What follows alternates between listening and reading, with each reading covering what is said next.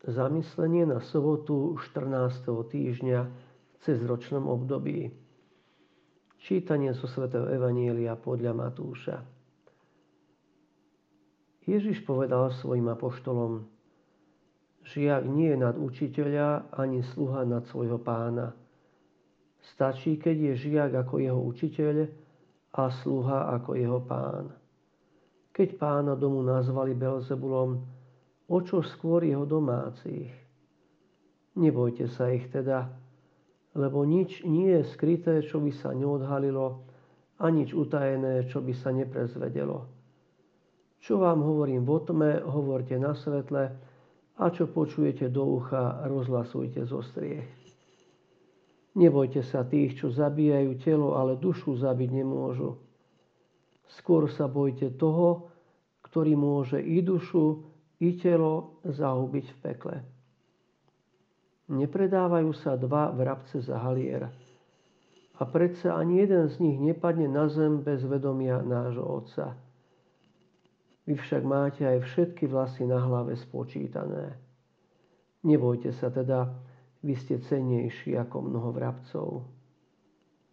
Každého, kto mňa vyzná pred ľuďmi, a ja vyznám pred svojim Otcom, ktorý je na nebesiach a toho, kto mňa zaprie pred ľuďmi a ja zapriem pred svojim Otcom, ktorý je na nebesiach.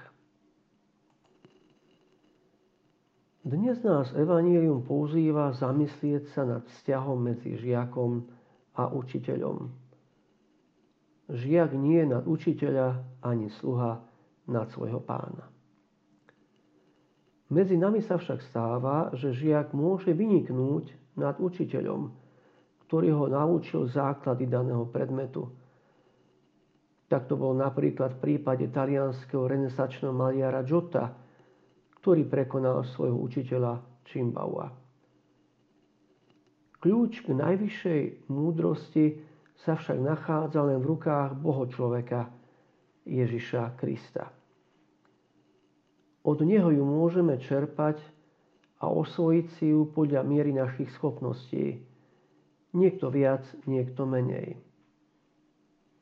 Tak je to napríklad v prípade veľkého teológa svätého Tomáša Akvinského v porovnaní s chlapcom, ktorý sa pripravuje na prvé sveté príjmanie. Môžeme takúto prijatú múdrosť nejako kozmeticky ozdobiť štýlom našej reči, peknými slovami, ale to nikdy nebude čosi podstatné, čo by mohlo nejako obohatiť či rozšíriť vnútornú hodnotu učenia. A na druhej strane je aj šanca, že môžeme túto múdrosť sfalšovať a upadnúť do nejakej herézy. Musíme si dávať pozor, aby sme neskúšali rôzne zmesy múdrosti a učenia poza učenie cirkvy, ktoré nás môžu len zmiasť. Svetý Augustín hovorí, musíme sa postiť od jedla, ale ešte viac by sme sa mali postiť od omylov. Myslel tým ani nie tak na to, aby sme sa nikdy nepomýlili, ale aby sme sa pridržali učenia cirkvy a vyhýbali sa učeniam, možno dnes ezoterike a smerom, ktoré slubujú rôzne zážitky ale nemajú s Kristovou múdrosťou nič spoločné. Dnešné evanílium nám však aj pripomína, že žiak môže byť aj nepochopený, vysmiatý či prenasledovaný len preto, že sa hlási ku Kristovi. Ježišov život bol nepretržitou službou pravde.